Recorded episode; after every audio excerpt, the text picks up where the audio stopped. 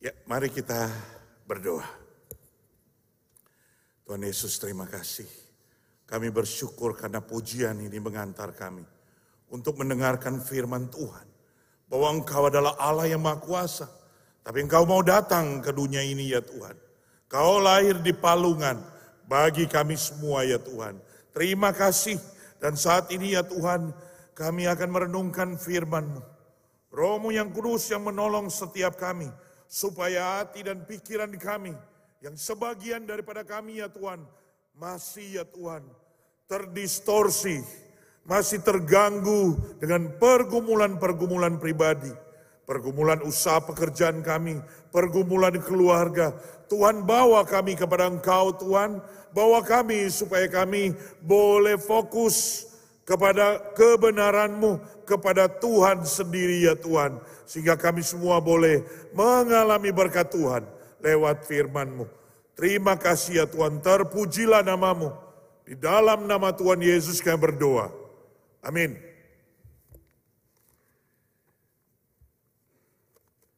Shalom Bapak Ibu semua. Kita bersyukur kepada Tuhan, kita sudah memasuki Advent yang pertama. Dan eh, di dalam Advent yang pertama ini kita akan membahas tentang satu tema, Yesus lahir di palungan, diambil dari Lukas dua ayat satu sampai tujuh yang berbunyi demikian. Lukas dua ayat satu sampai tujuh. Pada waktu Kaisar Agustus mengeluarkan suatu perintah menyuruh mendaftarkan semua orang di seluruh dunia. Inilah pendaftaran pertama kali diadakan sewaktu Kirenius menjadi wali di negeri Syria. Maka pergilah semua orang yang mendaftarkan diri masing-masing di kotanya sendiri. Demikian juga Yusuf pergi dari kota Nazaret di Galilea ke Yudea, ke kota Daud yang bernama Bethlehem, karena di sana dia berasal dari keluarga dan keturunan Daud, supaya didaftarkan bersama-sama dengan Maria tunangannya yang sedang mengandung. Ketika mereka di situ, tibalah waktunya bagi Maria untuk bersalin, dan ia melahirkan seorang anak laki-laki, anaknya yang sulung. Lalu dibungkusnya dengan lampin dan dibaringkan di dalam palungan, karena tidak ada tempat bagi mereka di rumah penginapan. Sampai di sana. Bapak, Ibu, Saudara, berbicara tentang Natal atau berbicara tentang kelahiran Tuhan Yesus ke dunia ini, itu berbicara tentang bagaimana Allah hadir di tengah-tengah dunia. Itu berbicara tentang Allah menjadi manusia dan hidup sebagai manusia.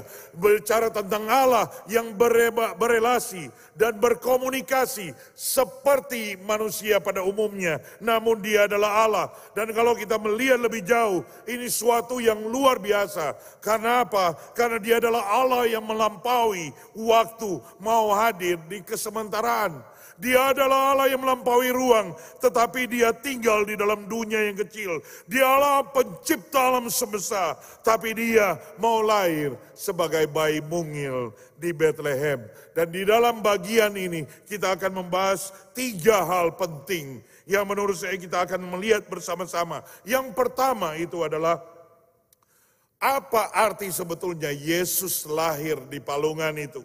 Yang pertama adalah karena palungan itu hina. Maksudnya apa? Ya, Bapak, Ibu, Saudara, kalau kita lihat di dalam bagian ini. Ketika mereka di situ, tibalah waktunya bagi Maria untuk bersalin. Dan dia melahirkan seorang anak laki-laki, anak yang sulung, lalu dibungkusnya dengan lampin. Dan dibaringkan di dalam palungan. Karena tidak ada tempat bagi mereka di rumah penginapan. Dibaringkan di dalam palungan. Hina. Palungan itu hina. Dia Allah yang mulia, tapi meninggalkan kemuliaannya untuk hadir di tengah-tengah kita. Lahir sebagai bayi mungil di dalam palungan. Dia tidak mempertahankan kemuliaannya seperti Filipi dua katakan, tetapi dia itu menjadi seperti manusia. Dia lahir di palungan. Yang empunya kerajaan sorga, yang empunya kerajaan sorga, lahir di palungan. Dapatkah kita mengerti hal ini? Saudara, dapatkah kita mengerti Allah yang mulia itu lahir di kalungan, di palungan, di kandang yang hina? Saudara, kalau saya mau tanya, kita kalau punya anak, mau lahir di palungan? Halo? Kita punya anak, mau lahir di palungan? Saudara nggak mau, kita nggak mau. Palungan itu kotor, palungan itu hina, palungan itu menjijikan, betul? Yesus tidak suruh orang, oh pergi duluan satu minggu sebelumnya. Ya, kita kalau ada orang yang punya rumah di, punya villa di puncak, kita telepon dulu, ada yang tinggal di sana atau yang jaga, ya. E, nanti hari Sabtu kami keluarga mau datang, bersihin semua pekarangan, kamar-kamar disapu, dipel, harus dibersihkan, benar-benar bersih, karena kita mau datang, benar? Ini loh mau melahirkan, mau melahirkan. Kok lahir di palungan? Sesuatu yang aneh. Lahir di tempat yang kotor. Dia adalah Allah yang mulia. Kok lahir di palungan? Tempat yang hina, yang kotor, yang menjijikkan. Tetapi dia pilih itu. Tuhan pilih palungan. Tuhan pilih yang hina itu. Untuk saudara dan saya. Tuhan lahir di palungan, di tempat yang hina itu, yang kotor itu. Supaya apa? Supaya kita yang hina dan yang kotor, yang berdosa ini, pergi ke tempat mulia. Wow, keajaiban luar biasa. Tuhan yang luar biasa mulia, datang ke dunia ini, lahir di palungan yang hina untuk membawa saudara dan saya, membawa mati indah sini, hidup di sorga penuh dengan kemuliaan, membawa saudara yang berdosa, yang menjijikkan itu. Lahir, dia lahir di dunia ini, membawa saudara dan saya ke sorga. Saudara kalau punya pembantu, dia mau melahirkan. Tega. Ya, kamu karena pembantu, lahir aja di palungan. Tega kita. Kita nggak tega. Pembantu aja nggak tega loh kita. Kita nggak mau pembantu kita lahir di palungan, anaknya lahir di palungan. Tetapi Yesus anak Allah, yang mulia itu, dia lahir di palungan untuk saudara dan saya, untuk kita semua, supaya kita yang hina, yang berdosa ini, boleh hidup bersama dia di dalam kemuliaan. Amin. Yang kedua,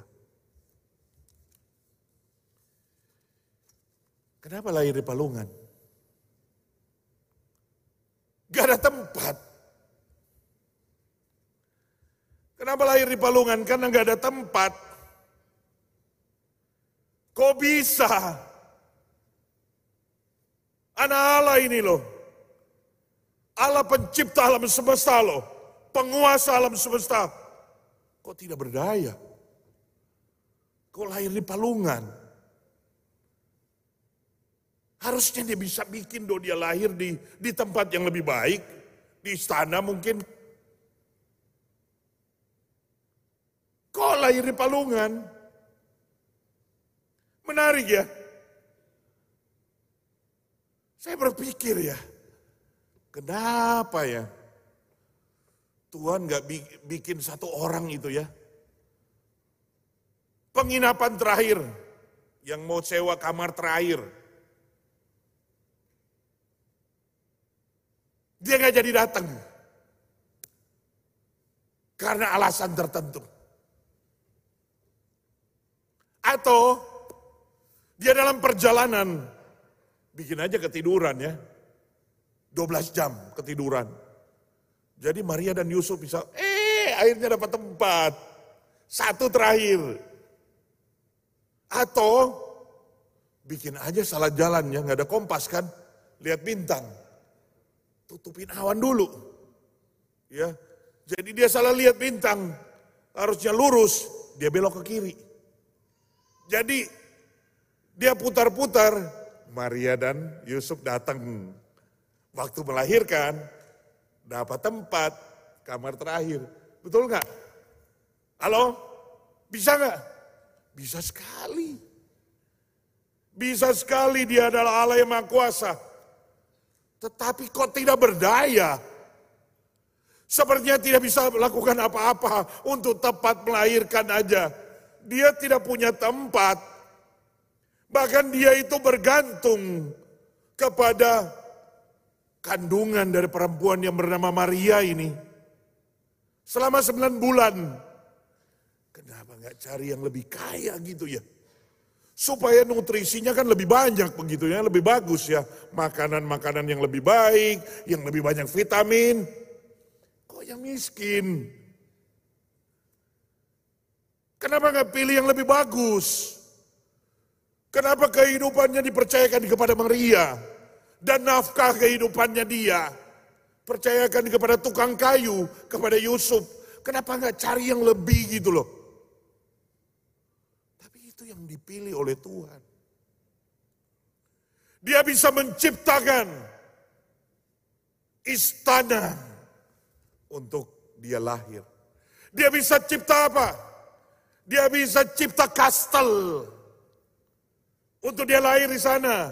Dia bisa cipta mansion untuk dia lahir di sana. Dia bisa cipta penthouse, lahir di sana. Atau rumah sakit yang terbaik untuk dia lahir di sana, betul? Tapi dia pilih palungan. Dia pilih palungan yang menggambarkan dia itu tidak berdaya. Bahkan dia lari dari Herodes. Dan nanti Herodes mati, baru dia balik. Kenapa enggak sentil aja langsung Herodes langsung mati? Jadi nggak perlu lari. Oh bisa juga bikin mirip seperti Musa begitu kan? Musa itu Firaun dan prajuritnya tidak menemukan Musa. Sehingga dia itu bisa selamat. Diadopsi. Betul? Bikin aja dia tidak ditemukan. Supaya nggak perlu lari ke Mesir. Itu pemikiran saya, mungkin juga pemikiran kita. Tapi Tuhan itu tidak berpikir sepotong-sepotong seperti kita. Kalau kita itu bikin seperti demikian, dia tidak pergi ke Mesir. Maka nubuatan Tuhan yang mengatakan, aku akan memanggil anakku dari Mesir kembali ke Israel. Tidak akan tergenapi. Betul? Tuhan berpikir komprehensif. Begitu luas, begitu dalam, di dalam bijaksananya, termasuk memilih untuk lahir di palungan. Dia merendahkan dirinya, serendah-rendahnya, memberikan dirinya itu tidak berdaya. Sepertinya diatur orang dan tergantung oleh orang. Tetapi dialah Maha Kuasa, pencipta alam semesta. Di mana semua manusia berada dalam kontrolnya. Dan semua manusia bergantung kepada dia. Di dalam kehidupan setiap saat. Tetapi dia menjadikan dirinya tidak berdaya. Supaya apa? Supaya saudara dan saya itu bisa dibenarkan. Dan kita boleh hidup bersama dengan dia selama-lamanya. Yang ketiga, Bapak Ibu Saudara, kenapa palungan? Mari kita membaca Lukas pasalnya yang kedua, ayat sepuluh sampai ayat kedua belas. Lukas pasal dua ayat sepuluh sampai dua belas. Lalu kata malaikat itu kepada mereka, jangan takut kepada gembala. Sebab sesungguhnya aku memberitakan kepadamu kesukaan besar untuk seluruh bangsa.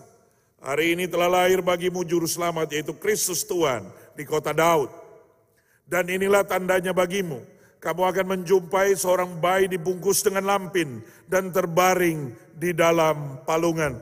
Bapak, Ibu, Saudara, apa yang dikatakan di dalam ayat yang ke-dua belas itu?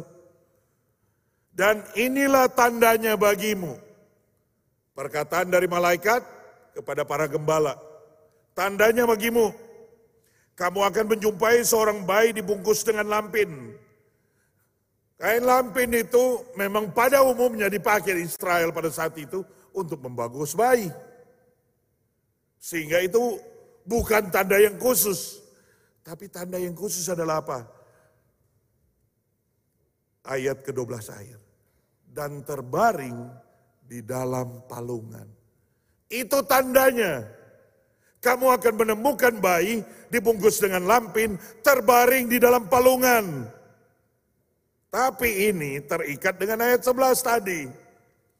Hari ini telah lahir bagimu juru selamat, yaitu Kristus Tuhan. Dia ada juru selamat. Malaikat dia bilang, dia juru selamat. Kamu mau tahu tandanya? Dia dibaringkan dalam palungan. Itu tandanya, dia itu juru selamat. Luar biasa. Tanda yang diberikan malaikat kepada para gembala. Ada tanda yang spesifik, lahir di palungan.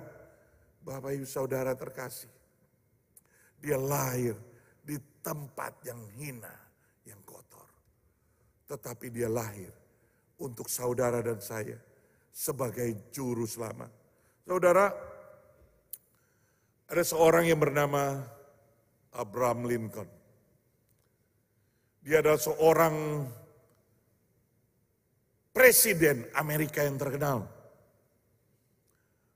Abraham Lincoln ini dilahirkan di sebuah gubuk di Kentucky, dua belas Februari delapan belas nol sembilan.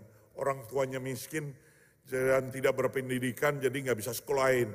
Cuma bisa sekolah sebelum eh, kurang dari satu tahun. Tapi dia belajar, belajar, baca buku, baca buku. Dan akhirnya di usia dua puluh delapan tahun dia menjadi ahli hukum. Dan dia menjadi seorang pengacara. Dia seorang pengacara dan akhirnya dia menjadi presiden. Presiden yang ke-enam belas Amerika. Dia menjabat delapan belas enam puluh satu sampai terjadi pembunuhan terhadap dirinya.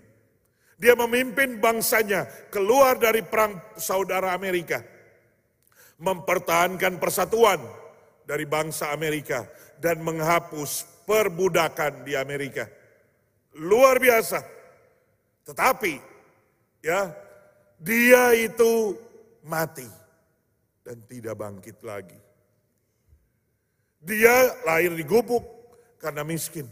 Yesus lahir di palungan karena hina, tempat yang kotor. Abraham Lincoln menjadi presiden yang besar, memimpin bangsa Amerika keluar dari perang saudara, membebaskan budak-budak, menghapuskan perbudakan. Luar biasa yang dia kerjakan, tetapi dia tidak bisa menyelamatkan dirinya sendiri. Dia tidak bisa menolong orang lain. Dia tidak bisa memberikan keselamatan kepada orang lain. Tetapi Yesus Kristus Tuhan kita, dia memang lahir di palungan. Tetapi palungan itu adalah tanda bahwa dia adalah juru selamat dunia. Dia lahir di palungan. Tetapi dia mati di kayu salib. Waktu kita berpikir tentang palungan, maka kita harus berpikir selalu tentang apa? Tentang salib. Dia yang bayi yang terbaring itu. Tetapi dia adalah Tuhan yang mati bagi saudara dan saya. Dia lahir ditopang oleh kayu itu di palungan. Dia mati ditopang oleh kayu salib. Saudara, dan pada tahun dua ribu sembilan belas sempat digemparkan oleh apa? Ada serpihan yang dianggap dipercaya sebagai apa namanya? serpihan daripada kayu palungan daripada Yesus.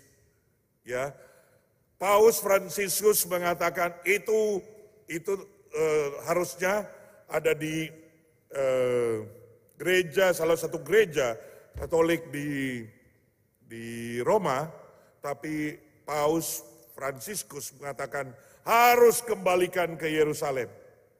Harus dikembalikan ke Yerusalem. Ini dia. Ya. Dan akhirnya dikembalikan pada tahun dua ribu sembilan belas. Kayu ini dipersembahkan oleh pemimpin Yerusalem pada saat itu di abad ketujuh. Ya, di abad ketujuh. Yang bernama Santo Sofrinus. Dia persembahkan kepada Paus Theodorus yang pertama. Jadi ini sudah seribu tiga ratus tahun. seribu tiga ratus tahun yang diyakini. Ini adalah serpihan daripada palungan. Palungan itu sangat penting bagi saudara dan saya. Yesus lahir di sana. Tetapi waktu kita bicara palungan, kita juga melihat kepada salib. Yesus mati di sana. Yesus lahir di palungan. Dia hina. Tempat yang hina. Dia tidak berdaya di sana. Yesus mati di kayu salib. Tempat yang hina juga. Dia tidak berdaya di sana. Tetapi kematiannya memberikan keselamatan kepada saudara dan saya. Kematian Yesus memberi saudara dan saya kehidupan. Untuk saudara dan saya mendapatkan kemuliaan sorgawi. Dan kita bisa hidup di sorga bersama-sama dengan Tuhan selama-lamanya. Dia memang tidak berdaya, bahkan matinya tidak berdaya. Tetapi dia memberikan apa yang dia punya. Hidupnya kepada saudara dan saya. Dia men menyerahkan tubuhnya, mencurahkan darahnya bagi saudara dan saya. Nanti kita peringati di dalam perjamuan kudus ini. Tetapi apa yang Yesus lakukan bagi saudara dan saya, itu suatu mujizat yang termulia bagi saudara dan saya. Lahir di palungan yang hina, tidak berdaya. Mati disalibkan, tempat yang hina, yang tidak berdaya. Tapi membawa saudara dan saya hidup bersama Tuhan selama-lamanya. Itu sesuatu yang indah. Yang kita perlu syukuri dalam hidup kita setiap saat. Khususnya pada momen Natal ini. Bagaimana dia merendahkan dirinya. Datang ke dunia ini. Bagaimana dia berkorban. Mengorbankan dirinya bagi saudara dan saya. Apa yang kita sudah buat bagi dia. Apa yang kita sudah kerjakan bagi dia. Mari momen Natal ini. Saya menantang Bapak Ibu Saudara. Ya, untuk apa? Untuk di dalam setiap minggu. Satu minggu satu kali aja. Menuju ke dua puluh empat dan dua puluh lima. Satu minggu satu kali aja. Lakukan perbuatan baik, perbuatan kasih. Kepada orang yang tidak layak untuk menerimanya. Doakan, gumulkan, lakukan itu bukan untuk kita. Tetapi lakukan untuk Tuhan. Satu minggu satu kali. Ya. Satu minggu satu kali.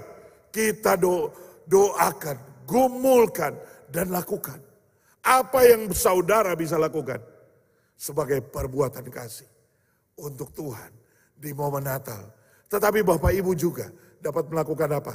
Bapak Ibu nanti eh, diumumkan dari Musa Martin.